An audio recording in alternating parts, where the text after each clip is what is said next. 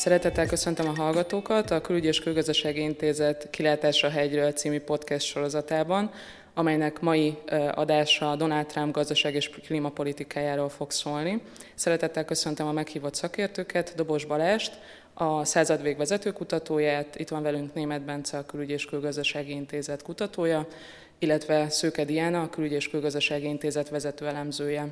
Én Csornai Zsuzsanna vagyok, a Külügy és Külgazdasági Intézet elemzője. Kicsit indítsunk korábbról, ugye Donald Trumpot 2017. január 20-án iktatták be az Egyesült Államok elnökének, viszont egyrészt már a választását megelőzően is voltak komoly aggodalmak vele kapcsolatban, mikor ugye ő nyerte az elnök választást, akkor megkifejezetten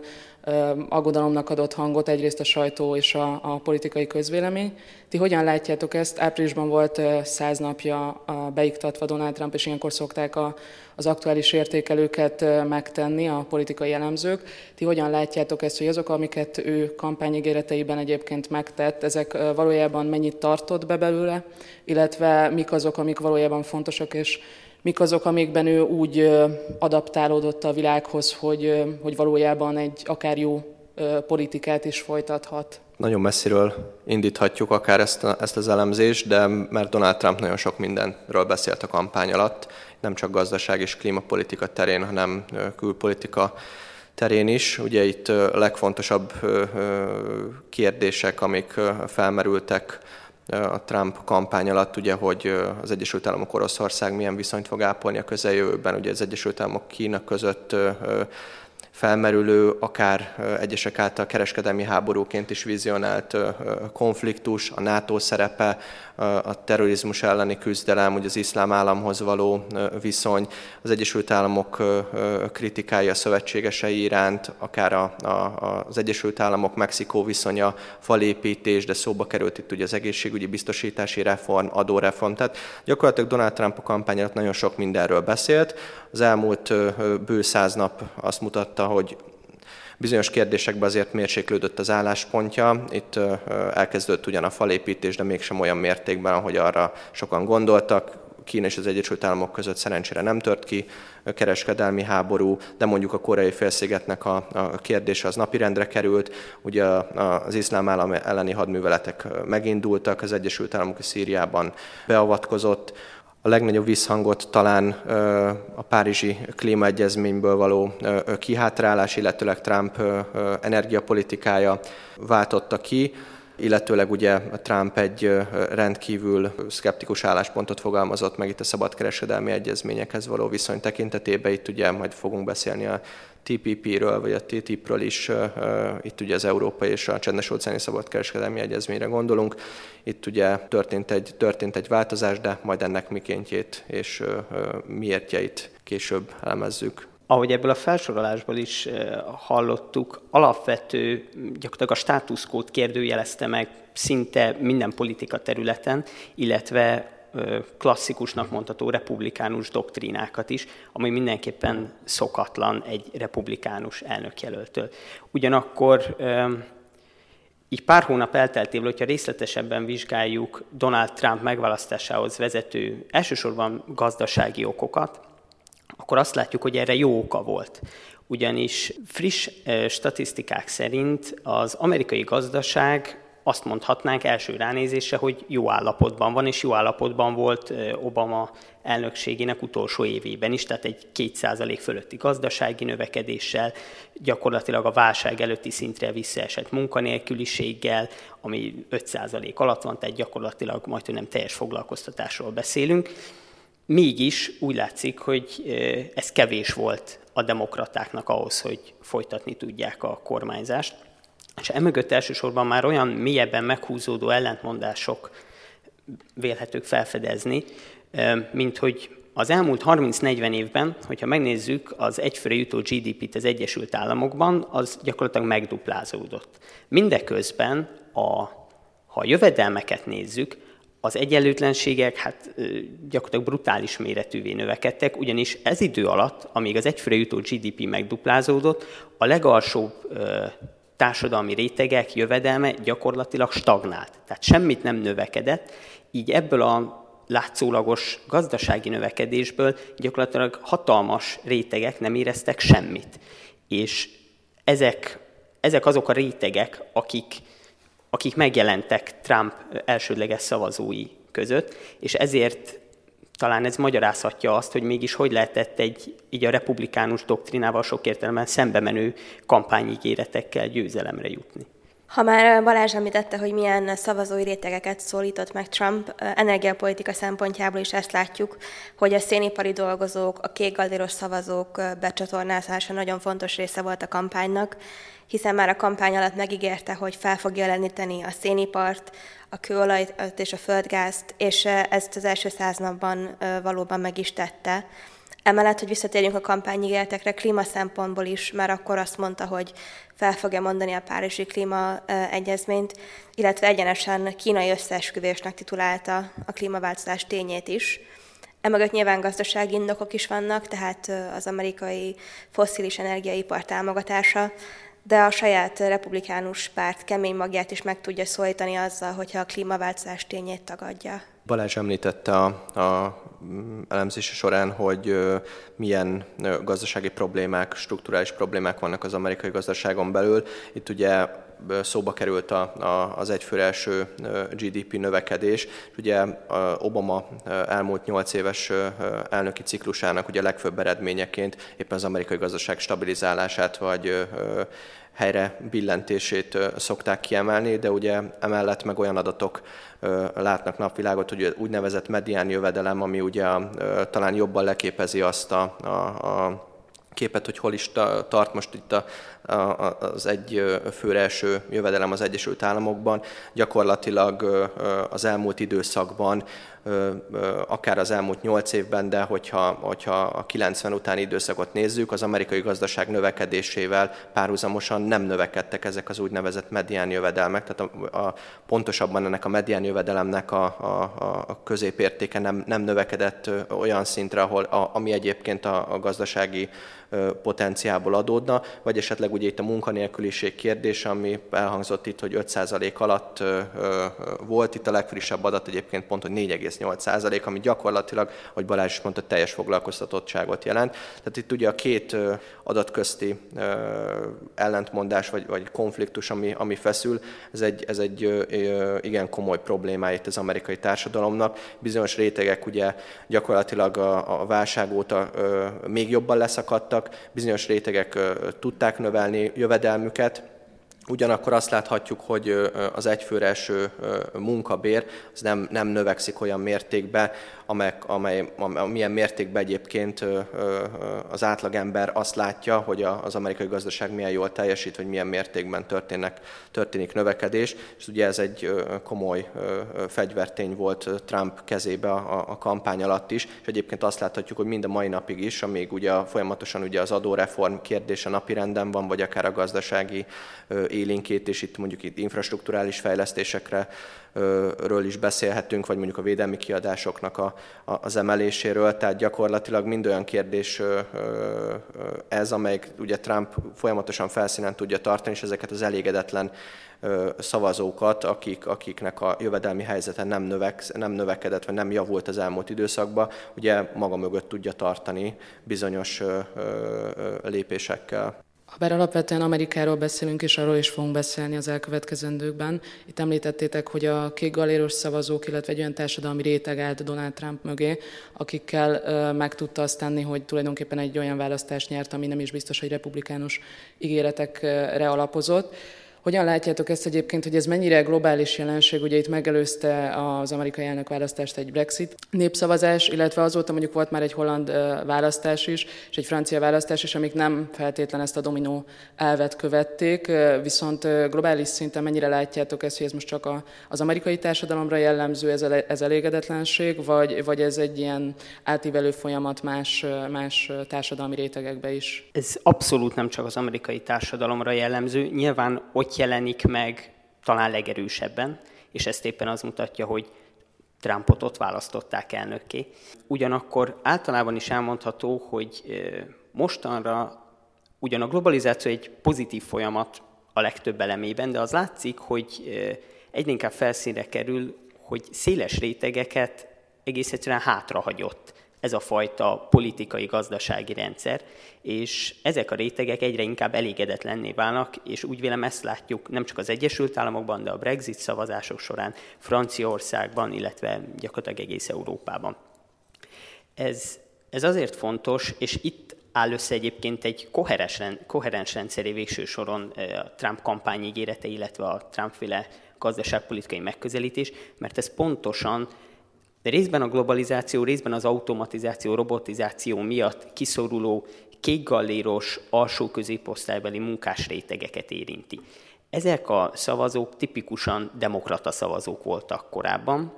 ugyanakkor a 2016 novemberi választások során pont azt láttuk, hogy ezeknek a csoportoknak széles rétegei pártoltak át a republikánusokhoz.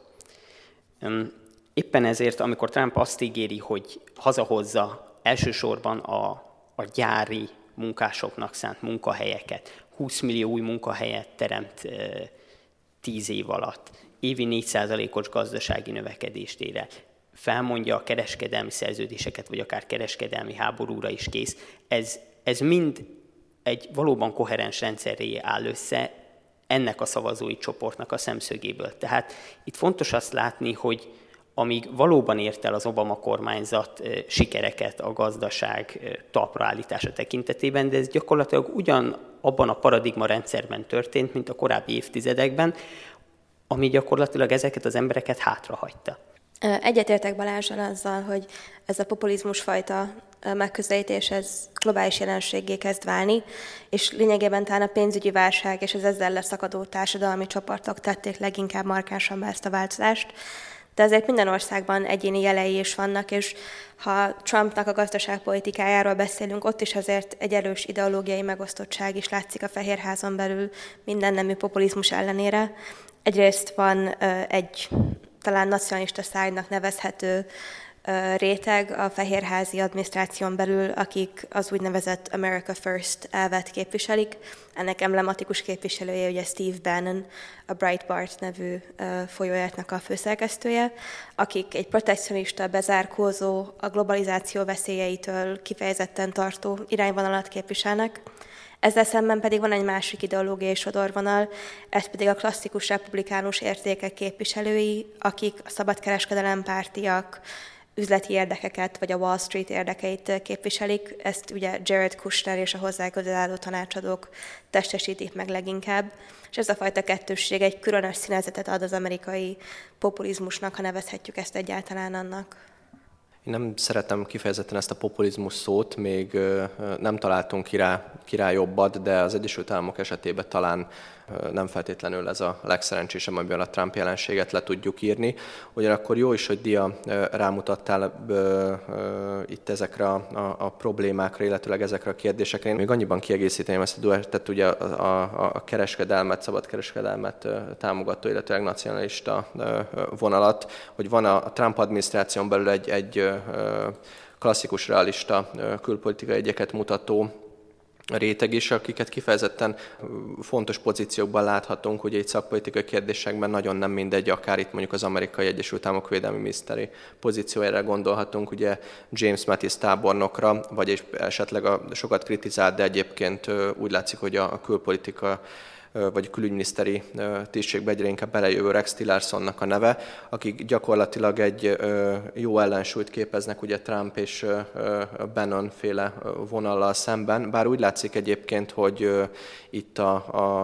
a Fehérházon belül is zajlik egy átrendeződés, amely kicsit visszacsatolnék a kampányidőszakra. Itt ugye szó volt arról, hogy Trump mi mindent ígért meg, milyen vonalat erősített. Ugye gyakorlatilag azt láthatjuk, hogy Trump nagyon jól érzett rá azokra a trendekre, amik most mennek a világba. Ugye ennek egyik része ez az úgynevezett populista retorika, de ugye a leszakadó társadalmi rétegek, és illetőleg annak a, annak a a meglátása, hogy gyakorlatilag a republikánus párt annak ellenére aratott győzelmet, hogy a társadalmi és egyéb folyamatok a demográfiai mutatók éppenséggel a, republikánus szavazóbázisnak a meggyengülését mutatták, és a, a demokraták, a tradicionálisan demokratákra szavazó társadalmi rétegek megerősödését. Viszont ugye azt láthattuk, hogy gyakorlatilag Trump nagyon jól tudott mobilizálni azokban az államokban, meg tudta szerezni a többséget, amelyek fontosak voltak számára, és ehhezekhez kellettek ezek a, ezek a jól definiálható szlogenek, vagy mondhatjuk úgy is, hogy toposzok, amelyeket Trump megragadott.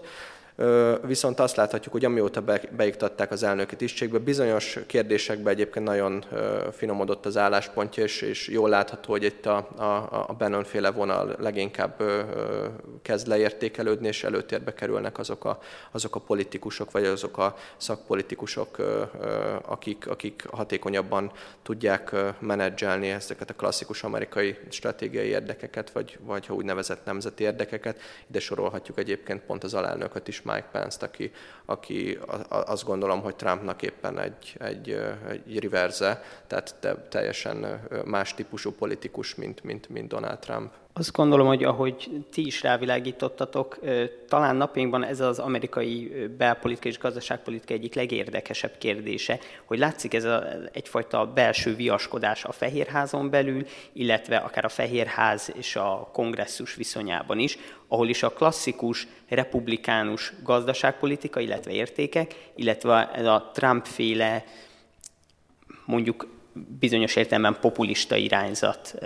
vetélkedik egymással. És egyébként én azt gondolom, hogy a Trump-féle gazdaság, illetve adópolitikára nézve éppen ez jelenti a legnagyobb veszélyt, ez okoz egyfajta csapdát, hiszen egyszerre szükséges kedveznie a klasszikus republikánus bázisnak, illetve a befolyásos pénzügyi támogatóiknak a republikánus körökben, illetve ezeknek, ahogy korábban mondtam, klasszikusan, klasszikus értelemben demokrata, korábbi demokrata szavazó, alsóbb osztálybeli, alapvetően kékgalléros szavazóknak. Ez pedig nem lesz egyszerű olyannyira, hogy amióta az első gyakorlatilag adó terv napvilágra került, összességében nem látszik érdemi eltolódás a korábbi republikánus irányokhoz képest. Azt kell hogy egy kifejezetten konzervatív költségvetés, illetve adó tervet láthatunk. Ennek egyébként legjobb jel a pont a, a pénzügyminiszternek a személye, ugye Steve Mnuchin, akit, akit Trump végül sok más jelöltel szembe kiválasztott magának. Ő egyébként a szemembe egy olyan ellensúlyt képezhet Trumpal szemben. Róla kevés szó esik itt talán Európában vagy Magyarországon kevésbé foglalkozunk az ő nevével, de ő lehet akár a, a, a pénzügyminisztérium James Matisse, hogyha lehet egy ilyen képzavart alkalmaznom, vagy egy ilyen hasonlatot, mert jól látható, hogy annak ellenére, hogy úgy tűnt, hogy, hogy a dia által említett ugye Jared Kusher féle vonalat fogja erőltetni, azt láthatjuk, hogy pont bizonyos szempontból Menucsin kiválasztása hajaz erre, erre a trendre, viszont ő, ő azért egy, egy komoly pénzügyi múltal rendelkező vezeté, vezetői pozíciókat megjárt személy, aki, aki azt gondolom, hogy tudja kezelni a Trump-féle vezetőket, vagy a Trump-féle főnököket úgy, hogy gyakorlatilag a, a saját érdekei kevésbé sérülnek. Tehát azt láthatjuk, hogy itt szerintem a, a, a gazdaságpolitikában ugye a Trump korábbi ígéreteihez képest, ugye itt pont az adóreform került elő, gyakorlatilag az elmúlt két hónapban nem igazán, ahogy Balázs is mondta, nem igazán láthattunk, nem igazán láthattuk ennek, ennek folytatását, ennek a radikális változásnak, amit ugye, amivel ugye Trump kampányolt, sokkal inkább a mainstream álláspont felé történő visszarendezésről beszélhetünk, és ugye ennek gyakorlatilag emblematikus figurája az említett pénzügyminiszter.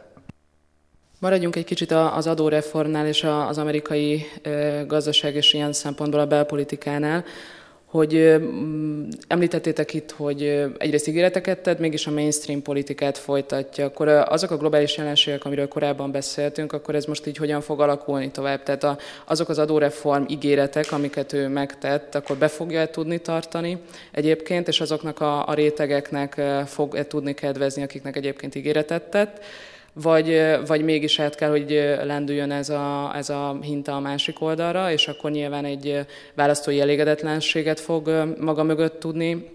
Donald Trump, vagy, vagy tehát hogyan, hogyan fog tulajdonképpen ez szerintetek alakulni, mennyire tudja betartani az ígéreteit? Hogyha ránézünk elsődlegesen az adótervekre,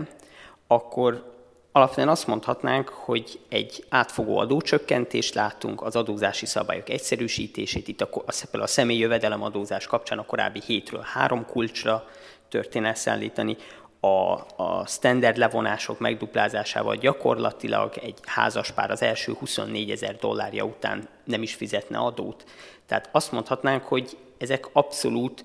a, a szélesebb rétegek felé tett vállalások teljesítése. Ugyanakkor, hogyha megnézzük a többi szabályt, akár a társasági adó 15%-os a csökkentése, akár az alternatív minimumadó eltörlése, ezek már inkább a magasabb jövedelmi csoportokba tartozóknak, illetve nyilván a vállalatoknak kedveznek. És e, számítások szerint, szakértői beslések szerint e, végső soron ezek az intézkedések várhatóan tovább fogják szélesíteni a szakadékot, tehát ugyan kedvező szinte mindenkinek, mégis a magasabb jövedelműeknek kifejezetten kedvező, tehát ilyen értelemben ez megint csak a, ahhoz a fajta republikánus gondolkodáshoz kapcsolódik vissza, hogyha csökkentjük a felsőbb rétegeknek az adóterheit, akkor ők ezt majd meghálálják növekvő fogyasztással, illetve beruházásokkal, ami végső soron munkahelyeket teremt és a gazdaságot élénkíti. Tehát ilyen értelemben itt nem látható érdemi elmozdulás, és ami talán még aggasztóbb, hogy e, ugyan elvileg a költségvetést, önfinan, illetve ezt az adótervet is önfinanszírozónak szánják, azonban e, mértékadó beslések szerint ez 10 év alatt akár 5,5 ezer milliárd dollár többletterhet is jelenthet e, az amerikai költségvetésnek, tehát várhatóan hatalmas lyukat fog ütni, és akkor azokról az ambiciózus infrastruktúra fejlesztési tervekről, amiket szintén meghirdetett Trump, még nem is beszéltünk. Tehát összességében az adótervek, bár valóban egy átfogó csökkentést vetítenek előre, azonban ennek a fedezete, illetve a pontos összetétele részben még nem is ismert, részben pedig továbbra is inkább a felsőbb jövedelmi csoportokba tartozóknak kedvez, akik, ahogy korábban is szóba került, az elmúlt évtizedeknek is kifejezetten a nyertesei voltak, és éppen azokkal a Trump mondjuk itt törszavazókkal nem nagyon kezd semmit, akik eddig is kvázi a globalizáció vesztesei voltak. Szóba került a, a, az infrastruktúra fejlesztés, ezt egyébként nagyon sokan ö, ö, használták kampány, kampány során. Ugye ez egy divatos, divatos téma volt, hát nem, nem most, gyakorlatilag ez már a 80-as, 90-as évek óta folyamatos problémája itt az, Egyesült Államoknak. Erre nagyon sok elemző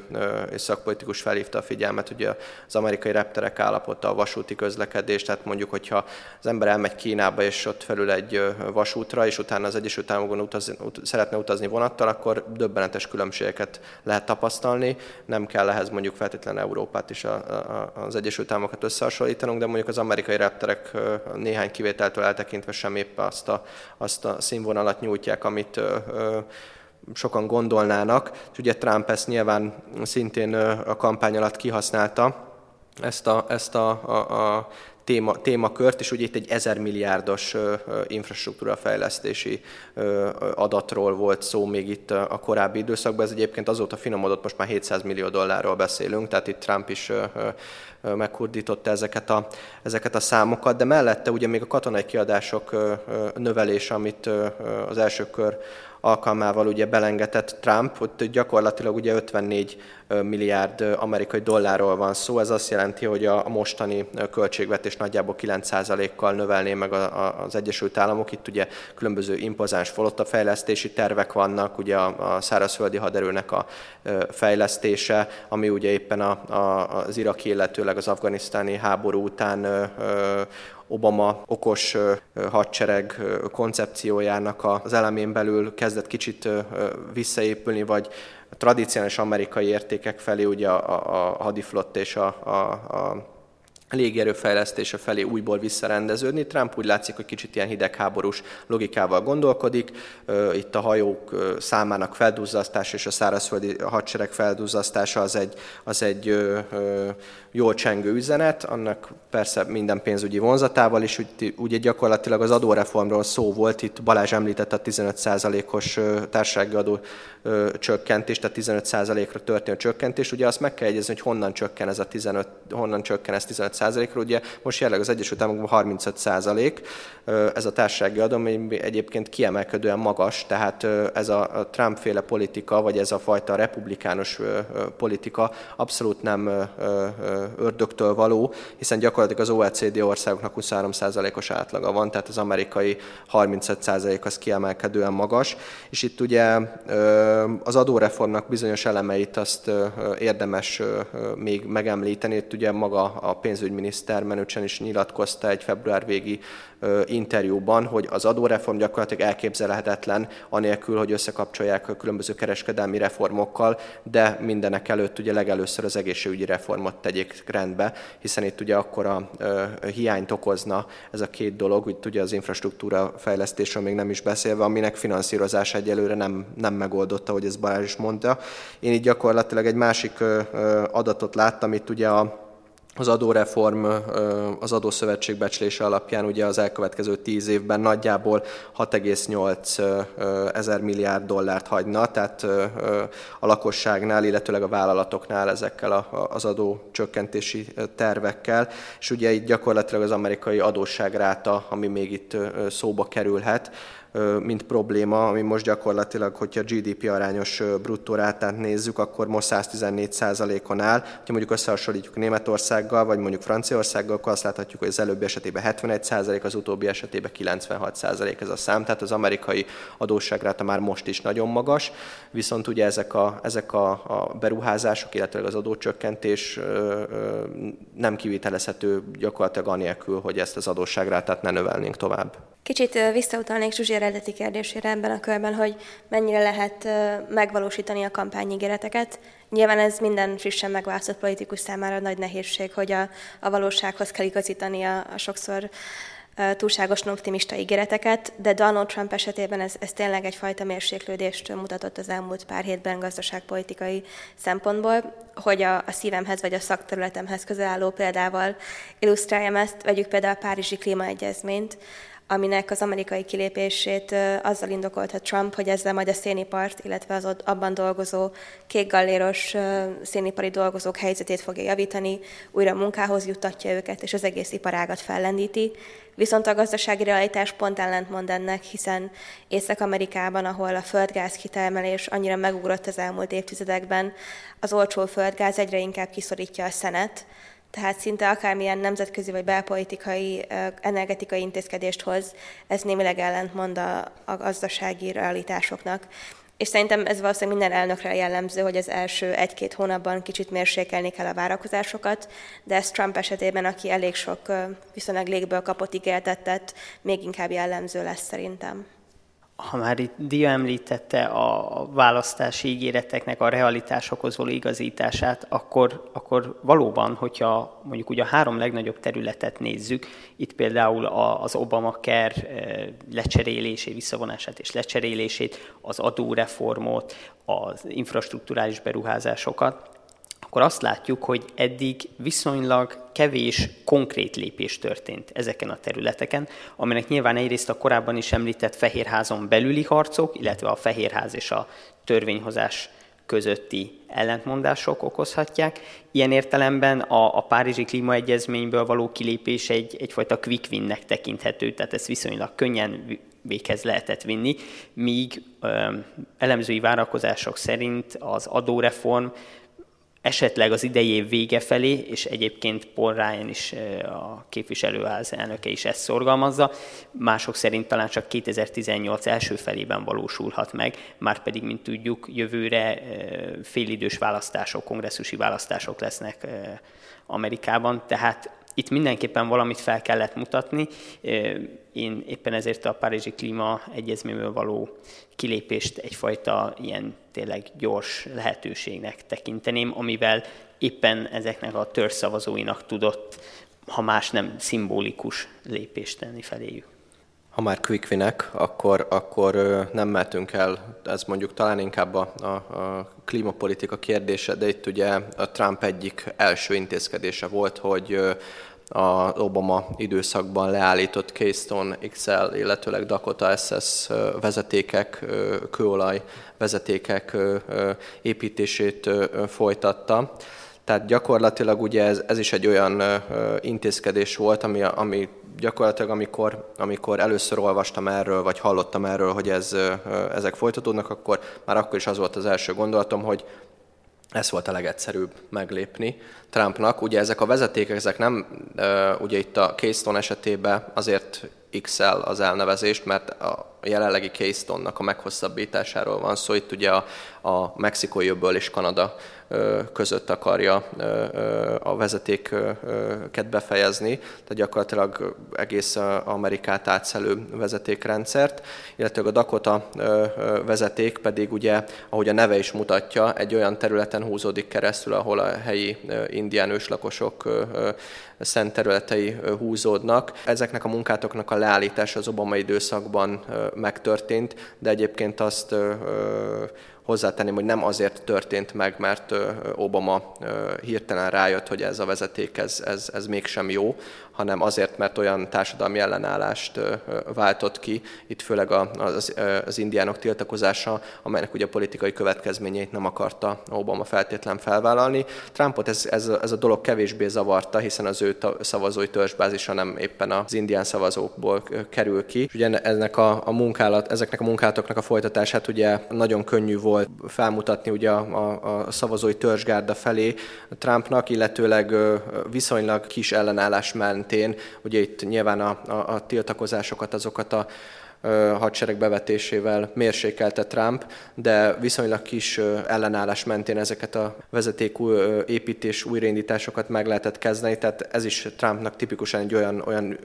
lépése volt, amely sokkal nagyobbnak tűnt, vagy nagyobbat szólt, mint amekkorat valójában jelentett. Igen, Bencével egyetértek abban, hogy a Dakota Access Pipeline és a Keystone x a bővítése azok elég emblematikus lépések voltak energiapolitika szempontjából Trump első száz napjában, de azért volt még pár olyan környezetvédelmi és energetikai lépés, amit talán a magyar sajtó inger küszöbét nem ért el, de Amerikában elég nagy port kavart. Az egyik ilyen, hogy a Környezetvédelmi Hivatal, az EPA, Environmental Protection Agency-nek a, a hatásköreit megnyírbálta egy olyan vezetőt nevezett ki az élére, aki többször nyilvánosan a mai napig is tagadta a klímaváltozás létezését. Emellett pedig számos olyan környezetvédelmi szabályozás, szigorítást vont vissza, amit még Obama fogadott el a második ciklusában. Ezek lényegében egy egységes energetikai terv keretében történtek meg, amit stílusosan America First Energy Plannek neveztek el, ami lényegében a fosszilis energiaipar gazdasági támogatását tűzte ki célul. Akkor én most jól értettem, alapvetően a ti érvelésetek az arra vonatkozott, hogy Trump betartja az ígéreteit, viszont a kérdés az, hogy egyébként ez gazdaságilag mennyire fogja megérni hosszú távon az Egyesült Államoknak, illetve a, és a kereskedelmi kapcsolatokról még nem is beszéltünk. Azt hogyan látjátok, hogy ez most oké, okay, száz nap elmúlt, most már túl is vagyunk rajta, valamennyire meg tartotta a szavazói bázisát, de azért itt volt arról is szó, hogy, hogy ezeknek is azért csökkent a száma, máshonnan tudott áthozni szavazókat. Meddig folytatható az, hogy alapvetően a szavazási ígéreteit tartja be, és egyébként, és itt a klíma megállapodásra is utalnék vissza, hogy egyébként mennyire tartható ez hosszú távon, hogy ennyire izolacionista politikát igyekszik folytatni. Tehát ez, ez manapság fenntartható-e, vagy, vagy milyen időtávban tartható fent szerintetek? Hát itt ugye beszélnünk kell egy, ugye itt a félidei választásokról már szóba kerültek. Itt van a republikánus pártnak, illetve Trumpnak egy, egy időablaka, amikor, hogyha valami nagyot, nagyot akar mutatni, akkor azt, azt gyorsan kell megtenni, mert uh, itt ugye a, a republikánus képviselőknek gondolni kell az újraválasztására, a saját újraválasztására is, tehát mondjuk kényes témákban nem biztos, hogy szeretnének ö, ö, belemenni a, a következő választások alkalmával. Viszont Trump ö, ennek ellenére talán úgy látom, hogy inkább a legkisebb ellenállás felé halad, tehát azokat, a, azokat a, az intézkedéseket hozta meg most nagyon gyorsan, amik, amik, ahogy beszéltük is, igen látványosak, viszonylag könnyen kivitelezhetőek, viszont a, a nagy volumenű, akár csak az adóreform, akár csak a, a, az infrastruktúrális fejlesztések, vagy mondjuk az egészségügyi reformra gondolhatunk, ezek úgy tűnik, hogy most jelenleg elakadtak, tehát hogy nem igazán látom, hogy, hogy hogyan, hogyan tovább. Itt ugye az egészségügy, az Obamacare, eltörlése, vagy az Obamacare eltörlésével való kampányolás egy nagyon népszerű téma volt néhány hónappal ezelőtt is tavaly ősszel, de, de azt láthatjuk, hogy az elmúlt hét év gyakorlatilag nem volt elég ar- arra republikánusoknak, hogy egy, egy alternatív tervet dolgozzanak ki erre. Tehát, hogy ö, ígéretek vannak, tervek vannak, de gyakorlatilag a, a szavazás is egy nagyon-nagyon szűk többséggel ment csak át a kongresszuson. Ugye itt a szenátusi jóváhagyás az még várat magára. Gondolom, hogy Trump egyébként nem véletlenül kivár a szenátussal is, hogy egy picit pozíciókat szerezzen, mert úgy látszik, hogy egyébként még a republikánus párton sem belül sem sikerült ezeket a, a, a választás alatt hát egyáltalán nem meglévő pozícióid tovább erősíteni. Egy rövid megjegyzés fűznék a Bence által elmondatokhoz, hiszen egyetértek vele, hogy az egészségügyi reform, az adóreform, ezek eléggé akadozni látszanak. Szerintem azért így nagyobb kontextusban nézve ennek az egyik oka az, hogy az első pár hónap Trump adminisztrációjában enyhén szólva se volt botrányoktól mentes, tehát olyan külpolitikai eseményekre utalok, mint mondjuk az orosz állítólagos beavatkozás az amerikai elnöki kampányba, a különböző összeférhetetlenségi eljárások, a kongresszusi kihallgatások, stb., amik egyrészt a média figyelmét teljesen elterelték, másrészt pedig megnehezítik olyan nagy horderejű ügyekben a szavazást és a politikai támogatás megnyerését, mint mondjuk egy adóreform, vagy akár mondjuk az egészségügyi reform. Ugyanakkor, hogyha én azt gondolom legalábbis, hogyha a az egészségügyi reformot sikerülne az idei évben véghez vinniük, illetve az adóreformot az idei év végén, vagy akár a jövő év elején, az mindenképpen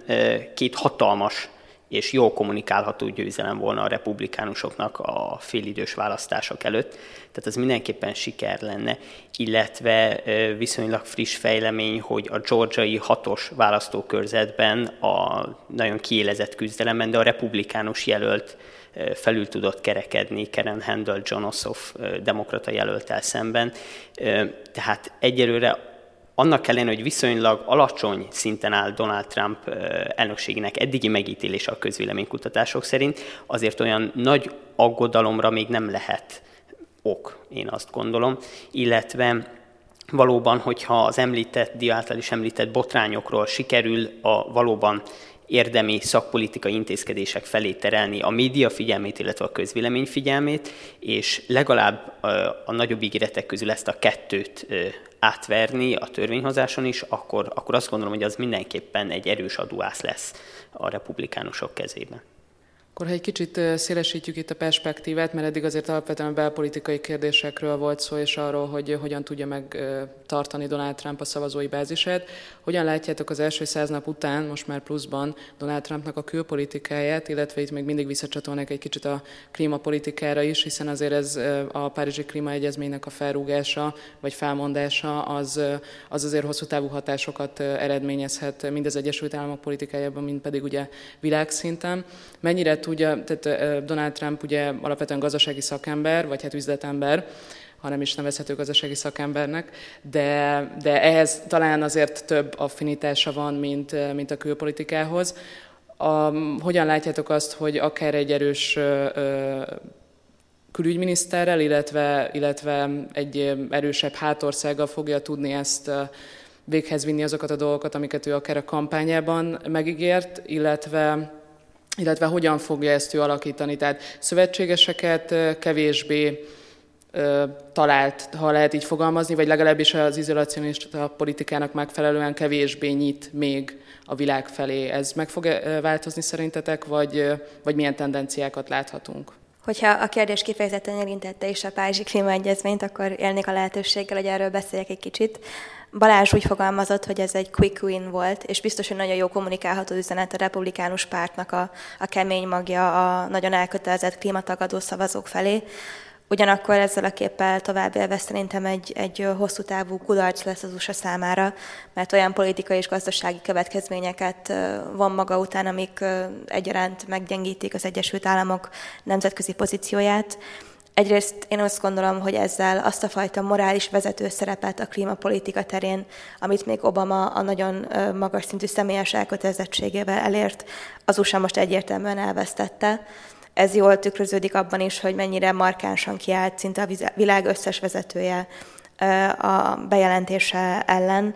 Emellett pedig azért hosszú távon gazdaságilag sem feltétlenül fog kedvezni az USA-nak. A korábbiakban már említettem, hogy a, a fő ígérete, hogy majd az olaj- és szénipari dolgozók ebből profitálni fognak, ez valószínűleg nem fog így érvényesülni. Emellett pedig azok az iparágak, amik inkább megújuló energiára vagy hosszú távon fenntartható energiaforrásokra alapoztak volna, amik Obama alatt elég jól teljesítettek gazdaságilag, azok most valószínűleg egy sokkal kiszámíthatatlanabb helyzetbe kerülnek, és ez hosszú távon nem hiszem, hogy szolgálna az Egyesült Államok érdekeit, hiszen egy nemzetközi versenyben fognak alul maradni a kínai vagy esetleg európai vetélytársakkal szemben.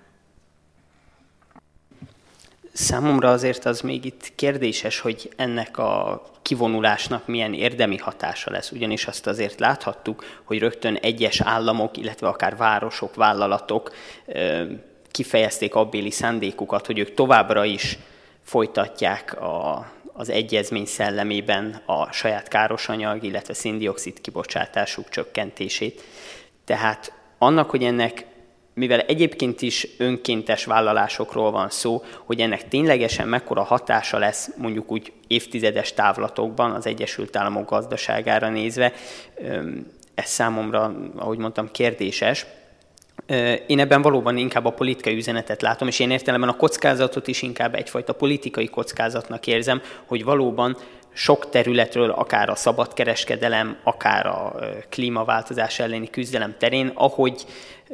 politikai szerepéből, mint hogyha visszavonulna az Egyesült Államok, ez nyilvánvalóan teret nyit más szereplőknek, akár az Európai Uniónak, akár éppen Kínának, hogy politikai, illetve akár morális értelemben ezt az űrt betöltse. Tehát én inkább ezt e, ilyen síkon értelmezném a, ezt a kérdést sem, mint gazdasági síkon. Egyetértek abban, hogy valószínűleg nem rögtön számokban vagy közvéleménykutatási átalakulásokban fog érződni a hatása. Tehát például, hogyha a klíma eseténél maradunk, ott látjuk azt, hogy a Párizsi Klímaegyezmény megkötése, illetve az azt megelőző több mint 20 éves folyamat egy nagyon óvatosan kalibrált diplomáciai egyeztetések folyamatából ért el a csúcspontját 2015. decemberében, ehhez képest az a kicsit ilyen elefánt a porcelánboltban típusú megközelítés, amit Donald Trump képvisel, az, az egy markáns váltást jelent, és szerintem ez a fajta veszély leselkedik leginkább a Párizsi Klímaegyezményre, hogyha a világ egyik vezető katonai hatalma, politikai hatalma ennyire látványosan sútba vágja ezeket a diplomáciai törekvéseket, akkor hosszú távon ez aláshatja a folyamatot. Emellett pedig szerintem a Párizsi Klímaegyezmény egy, egy olyan fajta nemzetközi konszenzus eredménye is volt, ami azt tükrözte, hogy globális felelőssége van mindenkinek az éghajlatváltozás elleni küzdelemben, és az, hogy az USA ebből kilép, az, az komoly érvágás lesz. Hogy egy gyakorlati példát is mondjak erre, az egyik nagy probléma ezzel az, hogy az Egyesült Államok vállalta, hogy ő fogja a legnagyobb részben segélyezni a fejlődő országokat, hogy ők klímaadaptációs beruházásokat tegyenek, és nem mondjuk szénnel és olajjal fejlődjenek, és azért Trump ezt többször is mondta, hogy ebben ő semmilyen módon nem kíván részt venni. Tehát egy ilyen morális hatást én látok mégis ebben. Ezzel egyébként abszolút egyet tudok érteni, hogy ha nagy képet nézzük, és nem csak ezt az egy esetet,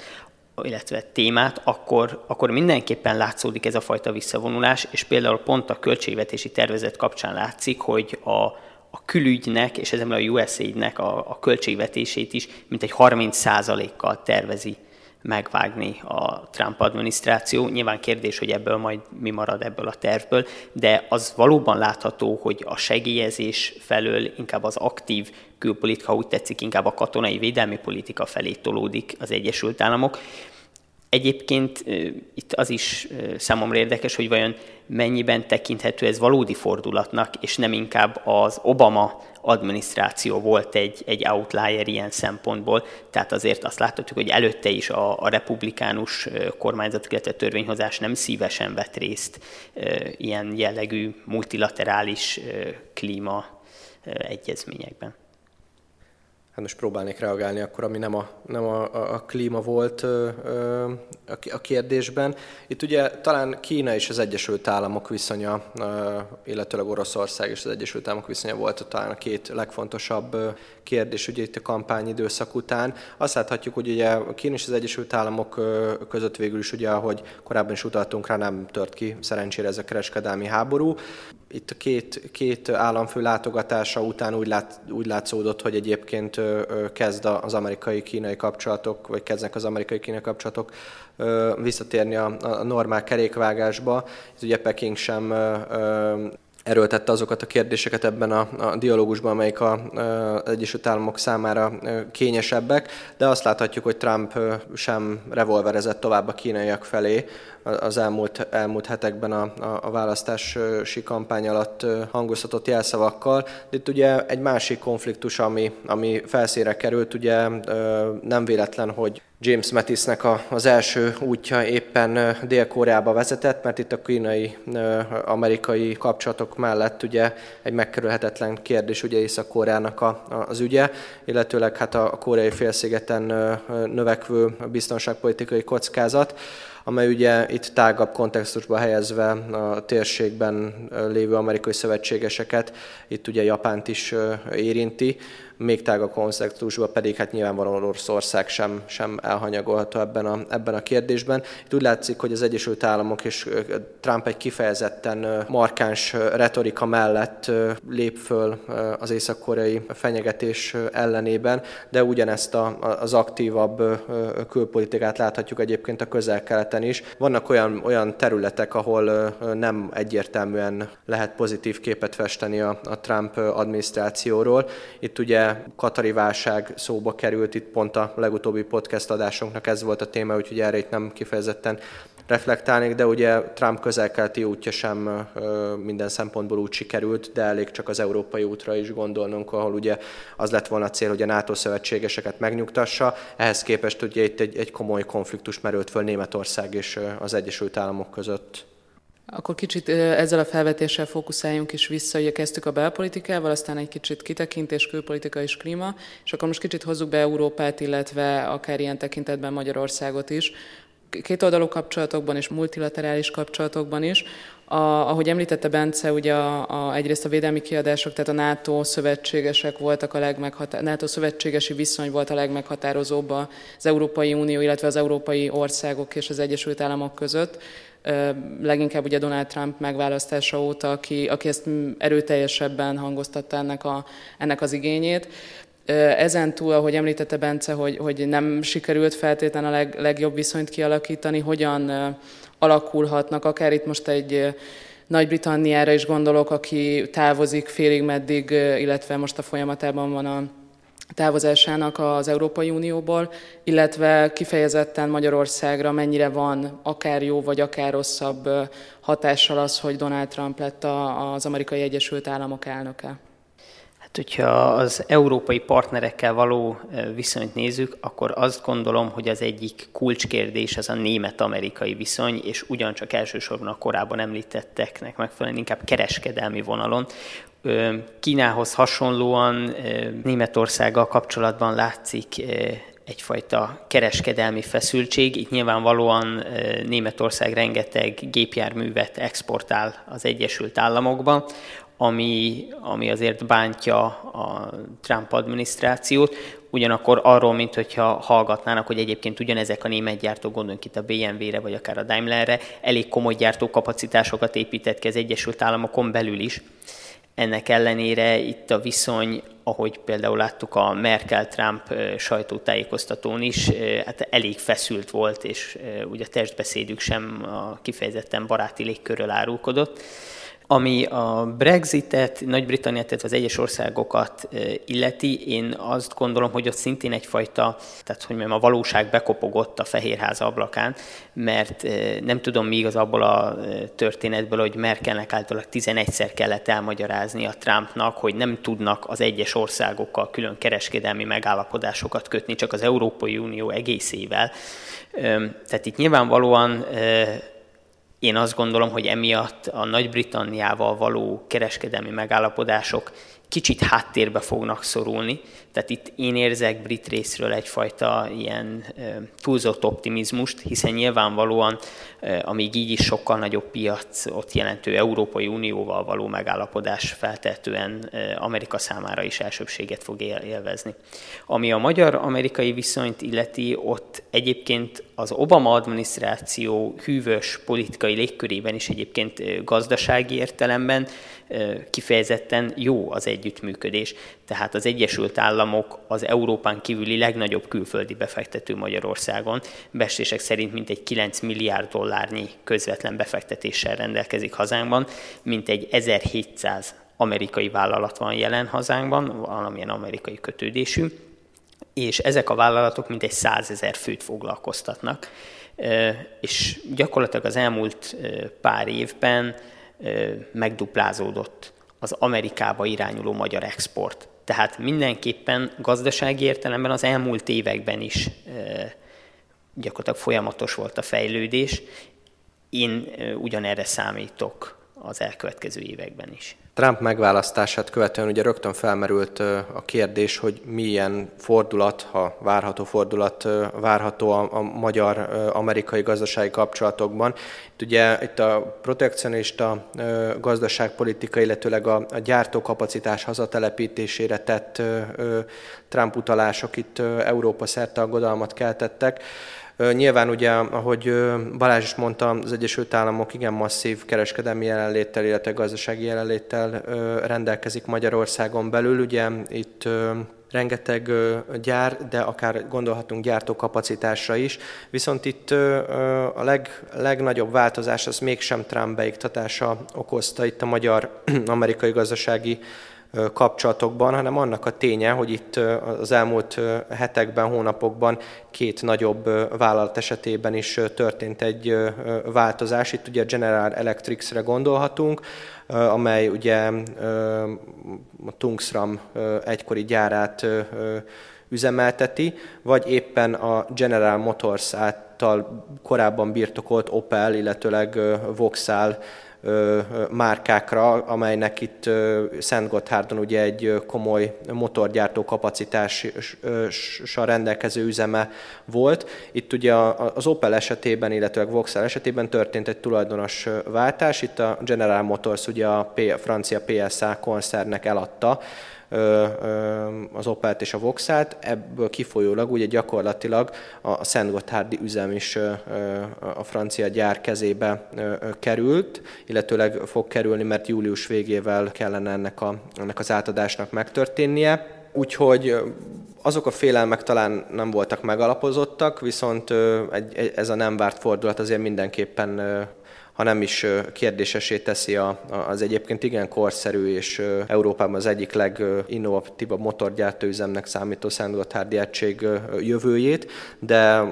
az ott dolgozók ebből a szempontból picit aggódhatnak, hogy nyilván a franciáknak milyen terveik vannak. Itt ugye PSA esetében is egy olyan gyár, gyárról beszélhetünk, amelynek nyilván nincs akkora modellpalettája, mint mondjuk a General Motorsnak volt, itt hogyan tudják összehangolni a két,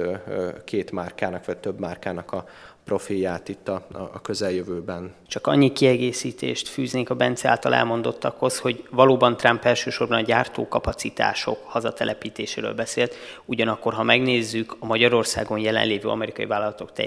tevékenységét, egyrészt valóban láthatunk például a motorgyártás, ami most már inkább európai kézbe kerül, ugyanakkor akár a GE, akár az ExxonMobil, ezek a cégek inkább magasabb hozzáadott értéket jelentő szolgáltató központokkal vannak például jelen. Úgy vélem, hogy ezek, ezekre ez kevesebb veszélyt jelent. Tehát én itt nem várok érdemi változást. Igen, természetesen, tehát ugye a, a gazdasági kapcsolatok profilja az nem kifejezetten ugye erre épül, ahogy, ahogy Balázs is jelezte. Viszont ugye, ha már szóba kerültek a gyártókapacitás hazatelepítésére tett megjegyzések, akkor azt mindenképpen érdemes megemlíteni, hogy itt számos amerikai gyártó felé tett ugye pontosabban inkább sugalmazást,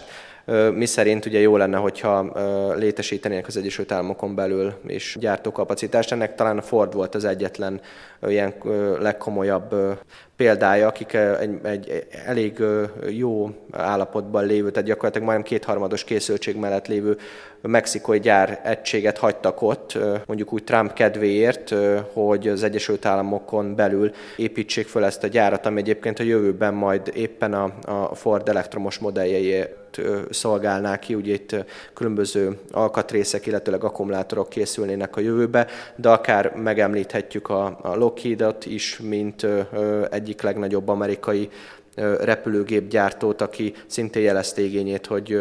növelni fogja a belföldi gyártókapacitását, de akár itt ugye szóba kerülhetnek a német automárkák is, amelynek ugye nagy többség éppen az Egyesült Államokon belül rendelkezik komoly gyártókapacitását. Tehát az Amerikában forgalomba kerülő autó, német autók nagy többsége az Amerikában vagy esetleg Mexikóban készült, tehát semmiképp nem arról van szó, hogy Európában összeszerelt autókat exportálna Németország az Egyesült Államok Államok felé, akár ugye itt konkrétan ez a Szent Gotthárdi gyár eset is jól mutatja, hogy ezek a motorok egyébként nyilván átkerülnek bizonyos amerikai modellekbe, korábbi General Motors Opel együttműködés következtében, de alapvetően ezek, a, ezek az egységek, ezek Európa számára termelnek. Tehát nem kifejezetten az Egyesült Államokból szívtak el ezek munkaerőt, hanem éppen egy olyan gyártás kiegészítést jelentettek az egykori amerikai konszent számára, amely ugye az európai piacon történő versenyképesség növelését irányozta elő. Bence példájára visszautalva még egy, egy rövid megjegyzés erejéig. Igen, ez a fajta hazatelepítős nacionalista gazdaságpolitika, ez, ez viszonylag fontos a, a Trumpi retorikában. Egy másik uh, irányvonal, ami viszont az európai kereskedelmi politikai feszültségeket nagyban generálja szerintem, az az, hogy Míg az Európai Unió a maga működésében is alapvetően multilaterális elveken működik, addig Trump, illetve most az Egyesült Államok alapvetően inkább kétoldalú kereskedelmi megállapodásokban gondolkodik, és ezt jól illusztrálja az is, hogy mennyire elsüllyedőben van mind a TTIP, tehát az Európai és az USA közötti szabadkereskedelmi megállapodás, mind a csendes óceáni térséget érintő TPP egyezményeknek a, a tárgyalása is akkor Dia elmondásaiból az is előtűnhet ilyen szempontból, hogy egy nagyon jó minta példája lesz az, hogy az Egyesült Királyság hogyan válik ki majd az Európai Unióból, és hogyan tud esetleg kereskedelmi kapcsolatot vagy egyéb kapcsolatot kötni az Egyesült Államokkal és a világ többi részével is. Kiderül majd, hogy az Európai Unió is ezt hogyan fogja tudni kezelni. Akkor ezzel a zárszóval zárnánk a mai podcast adásunkat, ami a Kilátás a hegyről címet visel, és ma pedig Donald Trump gazdaság és klímapolitikájával foglalkoztunk. Én nagyon köszönöm a vendégeknek az értékes és szakértői hozzászólásokat és véleményeket. Köszönöm Dobos Balázsnak a részvételt, Német Bencének és Szőkediának is. A, önöknek pedig köszönjük a, a hallgatóságot, és biztatnám önöket, hogy kövessenek minket Facebookon, Twitteren, illetve egyéb elemzéseink elérhetőek a honlapunkon is. Viszont hallásra!